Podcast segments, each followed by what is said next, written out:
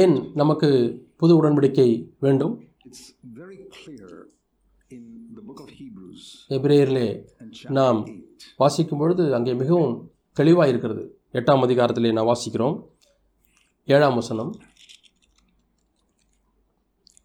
Some very important verses. மிகவும் முக்கியமான வசனங்கள் இங்கே நாம் பார்க்கிறோம். ஏழாம் வசனம். அந்த முதலாம் உடன்படிக்கை பிழையில்லாதிருந்ததானால் இரண்டாம் உடன்படிக்கைக்கு இடம் தேண்டுவதில்லையே. So that teaches us the Holy Spirit Himself. ஆகவே இது பரிசுத்த ஆவியானவரே சொல்லியிருக்கிறார். பழைய உடன்படிக்கையானது குறைவுள்ளதாயும் அது நிறைவற்றதாயும் பூர்ணமில்லாததாயும் இருக்கிறது என்று ஆவியானவரே இங்கே சொல்லியிருக்கிறார். தேவன் ஒரு தவறு செய்யவில்லை. ஏதோ ஒரு கார் செய்வதில் தவறு கண்டுபிடித்து அதற்கு பிறகு வேறு காரை செய்கிறது போல அல்ல. தேவன் ஒரு காலம் தவறு செய்கிறவர் அல்ல. ஆகவே பழைய உடன்படிக்கை குற்றமுள்ளதாக இருக்கிறது என்றால் என்ன அர்த்தம்? அதனுடைய பொருள் என்னவென்றால் தேவன் எதை சாதிக்க வேண்டும் என்று மனிதனிடத்தில் நினைத்தாரோ அதை அவர் சாதிக்க முடியவில்லை. ஏனென்றால் வேறு ஒன்று நடைபெற வேண்டியதாய் இருக்கிறது. அது என்னவென்றால் ஆண்டவராகிய இயேசு கிறிஸ்து வந்து மறிக்க வேண்டியதாக இருக்கிறது ஆண்டவராகிய இயேசு கிறிஸ்து நம்முடைய மாம்சத்திலே வந்து அவர் அந்த வாழ்க்கையை வாழ்ந்து முப்பத்தி மூன்றரை ஆண்டுகள் வாழ்ந்து அவர் மறித்து உயிரோடு எழுப்பப்பட்டு பரலோகத்துக்கு போக வேண்டியதாக இருந்தது. அது இன்னும் நிறைவேறாத நிறைவேறாததாக இருக்கிறபடினாலே தான் பழைய உடன்படிக்கையானது குறையுள்ளதாக இருக்கிறது. அது மனிதனை பூர்ணமாய் ஆக்க முடியவில்லை. கண்கள் தேவனுடைய கண்களிலே அது பிழையுள்ளதாக இருக்கிறது. தேவனுக்கு முன்பாக மனிதனை நியாயப்படுத்த நீதிமானாக்க முடியவில்லை. அவன் பாமை செய்யாதது போல தேவனிடத்தில் அவன் போக முடியவில்லை. ஏனென்றால் இயேசு இன்னுமாய் தம்முடைய ரத்தத்தை செலுத்த முடியாது செலுத்தவில்லை. அவர் பரலோகத்துக்கு போக இராவிட்டால் நாம் தேவனால் ஏற்றுக்கொள்ளப்பட முடியாது. தேவன் நீதி நாளில் நாம் தரிப்பிக்கப்பட்டிருக்க முடியாது. பழைய ஏற்பாட்டு மனிதன் எவ்வளவு பரிசுத்தமுள்ளவனாக இருந்தாலும் அவன் விடுதலையோடு கூட தேவனுக்கு முன்பாக வர முடியாது. எப்படி என்று சொன்னால் புதிய ஏற்பாட்டிலே மிகவும் குறைந்த புதிய ஒரு விசுவாசி வருவது போல அவன் வர முடியாது இருந்தது பழைய உடன்படிக்கையில் பிறந்த மனிதர்களை பெரியவர்கள் யோவான் ஸ்நாடகன். இயேசு அவரை புதிய உடன்படிக்கையில் உள்ள பலவீனமான விசுவாசியோடு கூட ஒப்பிட்டு அவர் சொல்லுகிறார்.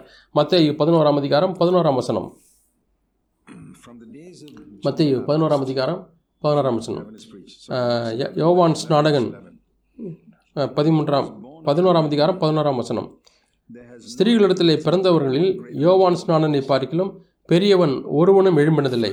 ஆகிலும் பரலோக ராஜ்யத்தில் சிறியவனாய் இருக்கிறவன் அவனிலும் பெரியவனாய் இருக்கிறான் என்று உங்களுக்கு மெய்யாகவே சொல்லுகிறேன் முதல் பிறப்பு ஆதாமுடைய பிள்ளை பிறந்ததிலிருந்து இயேசுவின் பிறப்பு வரைக்கும்.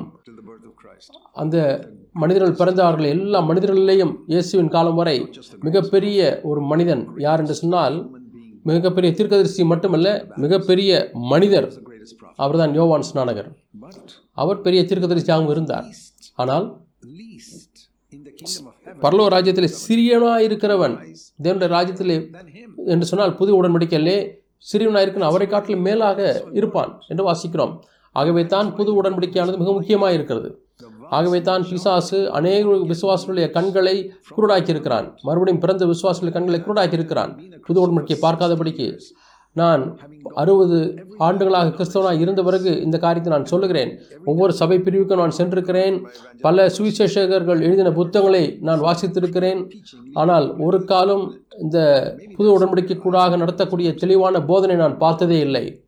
நான் எங்கேயும் அங்கேயுமே கொஞ்சம் வாசித்திருக்கிறேன். நான் வாசிக்கவில்லை என்று சொல்ல முடியாது. ஆனால் மிகவும் அதிகமாய் பிரபலமாய் சுற்றறிக்கையில் இருக்கக்கூடிய கிறிஸ்தவ பத்திரிகைகளை நீங்கள் பார்க்க முடிகிறதா? பழைய உடன்படிக்கும் புது உடன்படிக்கும் உள்ள வித்தியாசத்தை பார்க்க முடிகிறதா? கிறிஸ்தவர்களாய் அநேக ஆண்டுகளாக இருந்திருக்கிறீர்கள் எத்தனையோ பிரசங்களை கேட்டிருக்கிறார் அநேக புத்தகங்களை படித்திருக்கிறீர்கள் யூடியூப்ல செய்திகளை கேட்டிருக்கிறீர்கள். இந்த பழைய உடன்படிக்கும் புது உடன்படிக்கும் உள்ள வித்தியாசத்தை தெளிவாய் யாராவது உங்களுக்கு விளக்கியிருக்கிறார்களா? சிஎஸ்சியை கேட்பதற்கு முன்பதாக நான் அதை கேட்க விரும்புகிறேன். நானாக அதை கேட்க விரும்புகிறேன். ஏன்? இந்த பெரிய சத்தியமானது சத்தியங்களில் உள்ள மிகப்பெரிய சத்தியமானது மறைக்கப்பட்டிருக்கிறது பழைய உடன்படிக்கையானது நீக்கப்பட்டு விட்டது. அது நாம் இப்பொழுது பத்து கற்பனைகளுக்கு கீழாக இல்லை. இயேசு இந்த பத்து கற்பனைகளை பரிசுத்த ஆவியானவராலே அதை மாற்றி கொடுத்திருக்கிறார். நாம் இப்பொழுது பரிசுத்த ஆவியானவராலே வழிநடத்தப்பட்டு நாம் வாழுகிறோம். அது பிரமாணம் நம்மை இயேசுக்கு மோசையை காட்டிலும் இயேசு எவ்வளோ பெரியவராக இருந்தாரோ அதே போல் பழைய உடன்படிக்கையை காட்டிலும் இந்த புது வாழ்க்கையானது மேன்மையானதாக இருக்கிறது. யோவான் ஸ்நானன் இயேசுவை பிதாவை தேவனை பிதாவை என்று அழைக்கப்படவில்லை. பழைய உடன்படிக்கையில் யாரும் அழைக்கப்பட அழைக்கவில்லை. பிதாவை இயேசுவை தேவனை பிதாவின்னு அழைக்க முடியவில்லை. எவ்வளோ பெரிய ஒரு பாக்கியம் நமக்கு புது உடன்படிக்கையிலே. பழைய உடன்படிக்கையில் உள்ள தீர்க்கதரிசனங்களை போய் பார்த்து சொல்லுங்கள் தேவனை பிதாவே என்று கூப்பிட முடியுமா? என்று சொன்னால் அவர்கள் வேடிக்கையாக இருக்கிறதே எங்களால் இப்படி கூப்பிட முடியாது என்று சொல்லுகிறார்கள். ஆனால் இப்பொழுது நாம் தேவனை தகப்பனே என்று நாம் கூப்பிடுகிறோம். ஆனால் அதனுடைய பாக்கியத்தையும் அதனுடைய ஸ்லாக்கியத்தையும் நாம் அறியாமல் இருக்கிறோம். நமக்கு எவ்வளோ கையளிக்கப்பட்டிருக்கிறது என்று பாருங்கள். உலகத்திலே சொகுசாய் பிறந்த பிள்ளைகள் அவர்கள் தங்களுக்கு கிடைக்கக்கூடிய ஒரு ஒவ்வொரு காரியத்தையும் அவர்கள் தற்செயலாக எடுத்துக்கொள்கிறார்கள். விசே வி- காரில் பிரயாணம் செய்ய முடியும். மேன்மையான ஆகாரத்தை புசிக்க முடியும். நீங்கள் இந்திய தேசத்திலே குடிசை பகுதியில் வாழுகிறவர்களை பார்த்து கேளுங்கள். இந்த ஐஸ்வர்யவான்கள் அவர்களுக்கு இருக்கக்கூடிய காரியத்தில் ஒரு சதவீதம் இருந்தாலே அவ்வளோ சந்த- சந்தோஷப்படுவார்கள். இப்படி தான் இன்றைக்கு அநேக விசுவாசிகள் இருக்கிறார்கள். அவர்கள் இன்றைக்கு எவ்வளவோ சத்தியங்களை அவர்கள் கேட்கக்கூடிய சொகுசில் இருந்தாலும் அதை அவர் விளங்கா விள- விளங்காமல் இருக்கிறார்கள். அவர்கள் தேவனை பிதாவே என்று அழைக்கக்கூடிய ஒரு பெரிய கணத்தை தேவன் நமக்கு கொடுத்திருக்கிறார். அறுபது ஆண்டுக்கு முன்பதாக நான் மறுபடியும் பிறந்தேன். அப்பொழுதுதான் நான் தேவனை தகப்பன் என்று அழைக்க ஆரம்பித்தேன். அது எனக்கு வாழ்க்கையில் யதார்த்தமாய் மாறியது. பதினே பதினாறு பதினேழு ஆண்டுகள் கழித்து தான் நான் ஒன்றை உணர்ந்தேன். பரிசுத்த ஆவியானவர் எனக்குள்ளாக இருந்து அப்பாவே என்று அவர் கூப்பிடுகிறார். ஓ அவர் உண்மையாலுமே என்னுடைய தகப்பன் என்று அப்பொழுதுதான் நான் உணர்ந்தேன். நான் எதை குறித்தும் கவலைப்பட தேவையில்லை. நான் ஒரு வயது குழந்தை அப்பாவை என்னுடைய கையை பிடித்து கொண்டிருக்கிறது போல நான் இந்த த- இந்த தோட்டத்தை இந்த இந்த ரோட்டை நான் கடக்கட்டும் என்று சொல்லுகிறது போல எவ்வளோ கார் வந்தாலும் எனக்கு பரவாயில்லை. நான் தனியாக நடப்பதற்கு எனக்கு த துணிச்சல் இல்லை. ஆனால் என்னோடய அப்பாவுடைய கையை நான் பிடித்துக் கொள்வேன். நான் யார் எதை குறித்தும் பதட்டப்படுவதில்லை. என்றால் என்னுடைய அப்பா எனக்காய் கரிசனைப்படுகிறாய் இருக்கிறார். நீங்கள் இப்படி கற்பனை செய்து பார்க்க முடிகிறதா?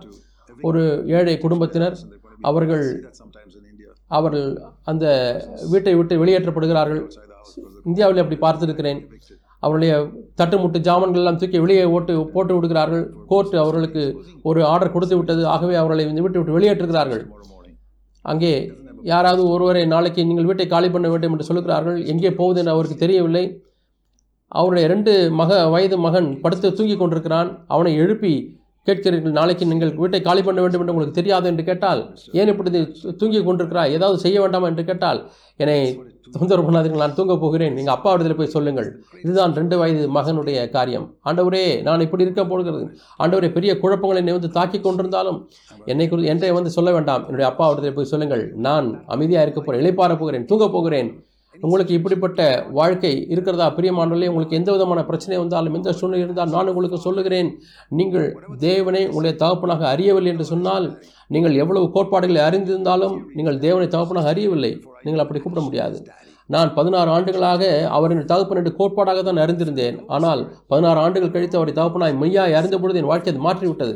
பரிசுத்த ஆவியானவர் தான் அதை நமக்கு கொடுக்கிறார் அந்த அறிவை கொடுக்கிறார். எத்தனை பேர் தொடர்ந்து பரிசுத்த ஆவியானவர்களை நிரப்பப்பட்டு கொண்டே இருக்கிறார்கள். அவர்தான் அப்பா என்று நம்மை நம் மூலமாக அவர் அழைக்கிறார். அவர் நம்மை மூளை செலவை செய்து அப்பாவை அப்பா அப்பா என்று தேவனை கூப்பிட வேண்டும் என்று சொல்வது அப்படி அல்ல. அது ஒரு ரோபோட்டை பயிற்சி கொடுப்பது போல. அநேக கிறிஸ்தவர்கள் அப்படி இருக்கிறார்கள். ஆனால் பரிசுத்தாவை நிரப்பப்படும் பொழுது நீங்கள் அதற்காக பயிற்சி பெற தேவையில்லை. உங்களை நீங்களே அறிந்திருக்கிறீர்கள்.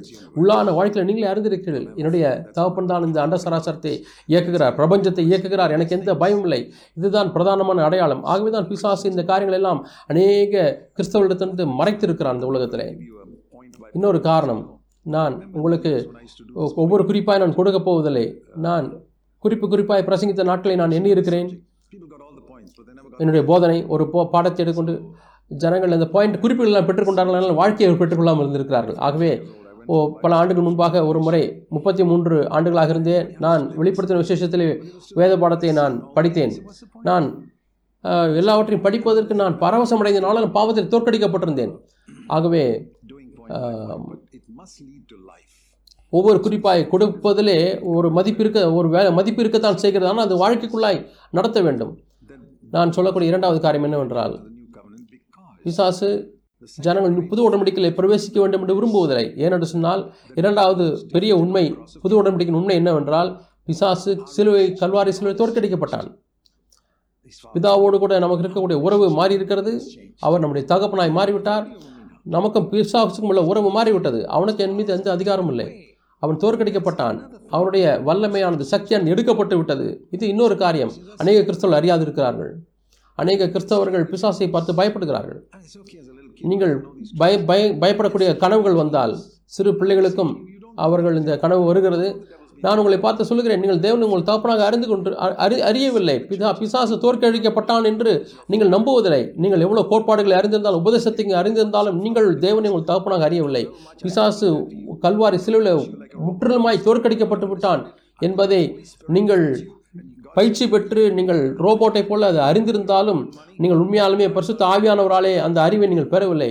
நீங்கள் பணம் சம்பாதிப்பதை காட்டிலும் எதையும் பெற்றுக்கொள்வதை காட்டிலும் பிசாசு தோற்கடிக்கப்பட்டான் என்கிற சத்தியத்தை நீங்கள் விளங்கிக் கொண்டால் உங்கள் வாழ்க்கையானது என் வாழ்க்கை மாறினது போல முற்றிலுமாய் மாறிவிட முடியும். எவ்வளவுதான் நீங்கள் கேட்டாலும் அது நமக்கு உதவி செய்வதில்லை. பரிசுத்த ஆவியானவரே என்னை நிரப்பும் என்று இதை கேளுங்கள். தேவனே என்னை பரிசுத்த நிரப்பும் என்று கேளுங்கள். அவர் உங்களுக்கு வெளிப்பாட்டை கொடுக்க வேண்டும். இந்த புது உடன்படிக்கை கோட்டு பழைய ஏற்பாட்டிலே பரிசுத்தாவின் மேலே தான் இருந்தார். இன்றைக்கு அவர்கள் செங்கடலை பிறந்தார்கள்.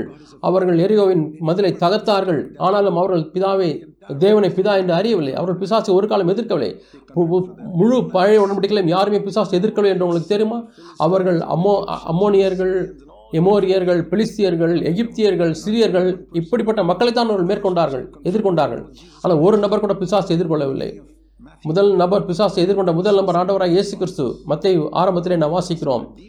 அதற்கு பிறகு அப்போ எல்லாரும் பிசாசை எதிர்கொண்டார்கள் தோற்கடித்தார்கள். பழைய உடன்படிக்கையில் யாருமே பிசாசையோ அல்லது எந்த பேயோ இயேசு நாம் தேவனுடைய நாமத்தினாலே அவர்கள் விரட்ட முடியவில்லை. பிசாசை அவர்கள் விரட்ட முடியவில்லை. ஆனால் புது உடன்படிக்கையிலே நாம் பிசாசை எதிர்கொள்ள முடியும். வேதம் சொல்லுகிறது யாக்கோபு நான்கு ஏழிலே வாசிக்கிறோம் பிசாசை எதிர்த்து நில்லுங்கள் அவன் உங்களை விட்டு ஓடிப் போவான் அநேக விசுவாசிகள் பிசாசை விட்டு ஓடுகிறதை நான் பார்க்கிறேன். அவன் இங்கே என்ன செய்வோம் அங்கே என்ன செய்வோம்னு சொல்லி பயந்து பயந்து ஓடுகிறார்கள். அநேக பாஸ்டர்களும் அப்படி சொல்லுகிறார்கள். ஓ பிசாஸ் என்னை இப்படி தள்ளிவிட்டான் என்னை படுக்கை வ- கொடுத்து படுக்கையில் ஆக்கிவிட்டான் என்று சொல்லுகிறார்கள். நீங்கள் ஆண்டவரை பிதாவாக அறியவில்லை நீங்கள் புது உடன்படிக்கை அறியவில்லை. அதான் பிரச்சனை. ஆகவே இதற்காகத்தான் இயேசு கிறிஸ்து இந்த புது உடன்படிக்கையை அறிவிப்பதற்காக நம்மை சாட்சியாக எழுப்பியிருக்கிறார். நானும் அந்த சாட்சியில் ஒரு பகுதியாக இருக்கிறேன். மக்களுக்கு போதிப்பதற்காக இல்லை நான் இதை கண்டுபிடித்தேன் அதை கண்டுபிடித்தேன் என்பதற்கு அதில் எனக்கு விருப்பமில்லை. நான் ஜனங்களை உண்மையான யதார்த்தத்தை புது உடன்படிக்கையினுடைய யதார்த்தத்தை உங்கள் வாழ்க்கையில் அறிந்து கொள்ள முடியாது வழிநடத்த விரும்புகிறேன். எபிரேர் இரண்டாம் அதிகாரத்தை நான் எடுத்துக்கொள்கிறேன். எபிரேர் இரண்டாம் அதிகாரம் பதினான்காம் வசனம். பிள்ளைகள் மாம்சத்திலும் இரத்தத்திலும் உடையவர்களாக இருக்க இயேசுவும் அதே போல அவர் அவர்களைப் போல ஆனார். ஏன் என்று சொன்னால் மரணத்துக்கு அதிகாரியாகிய பிசாசானவனை தமது மரணத்தினால் அழிக்கும் பிடிக்கும் ஜீவகாலமெல்லாம் மரண பயத்தினால் அறிமடித்தனத்துக்குள்ளார்களா யாவரை விடுதலை பண்ண முடிக்கும் அப்படியானார் என்று வாசிக்கிறோம். சாத்தானுக்கு மரணத்தின் அதிகாரம் இருந்தது. இயேசு அவர் நம்முடைய பாவங்களுக்காக மட்டும் மறிப்பது ம- மறிக்கவில்லை. அவர் பிசாசனுடைய சக்தியை முறிக்கும்படியாக அவர் மறித்தார். இந்த ஒரே வழி மூலமாக தான் சாத்தானுடைய சக்தியானது நீக்கப்பட முடியும். ஆதாம் எப்பொழுது பிசாசுக்கு கீழ்ப்படைந்தவன் அப்பொழுதே அந்த மரணத்தின் அதிகாரத்தை அவன் எடுத்துக்கொண்டான். மனு முழு மனுஷ வர்க்கத்திலேயும் அந்த அதிகாரத்தை எடுத்துக்கொண்டான். ஆனால் இயேசு அதை பிடுங்கி விட்டார் இப்பொழுது இயேசுவினுடைய வாழ்க்கையின் மேலே பிதா பிசாசுக்கு எந்த அதிகாரம் இல்லை. அநேகர் இயேசுவை கொல்ல முயற்சி முயற்சித்தார்கள். ஆனால் இயேசு சொன்ன "என் வா- என் வேலை இன்னும் வரவில்லை. அவர்கள் எத்தனையோ கூட்டத்தை ஆயத்தம் பண்ணினார் இயேசுவை தாக்குவதற்கு கொல்லுவதற்கு. ஆனால் யாரும் அப்படி செய்ய முடியவில்லை. உங்களுக்கு தெரியுமா? உங்களையும் சாத்தான். ஒரு சேனை மூலமாகவோ புற்றுநோய் மூலமாகவோ எதன் மூலமாக உங்களை தொட முடியாது. ஏனென்றால் அவனுக்கு என் மீது எந்த மரண அதிகாரமும் இல்லை. எனக்கு என் என்னுடைய வாழ்க்கையில் தெரியும் எனக்கு எந்த ஒரு விபத்தோ கேன்சரோ எந்த ஒரு கூட்டமோ எந்த ஒரு சேனையோ யாருமே என்னை தொட முடியாது. ஏனென்றால். பிசாசினுடைய அந்த மரண அதிகாரத்தோடு கூட இருந்த பிசாசு தோற்கடிக்கப்பட்டான். புது உடன்படிக்கை வாழ்க்கையானது மிகவும் அற்புதமான ஒரு வாழ்க்கை. பிசாசு அநேக மக்கள் இதை பார்க்க முடியா- முடியாதபடிக்கு மறைத்திருப்பதில் ஆச்சரியம் ஒன்றுமில்லை. உங்களுடைய கண்கள் திறக்கப்பட முடியாய் நான் விரும்புகிறேன்.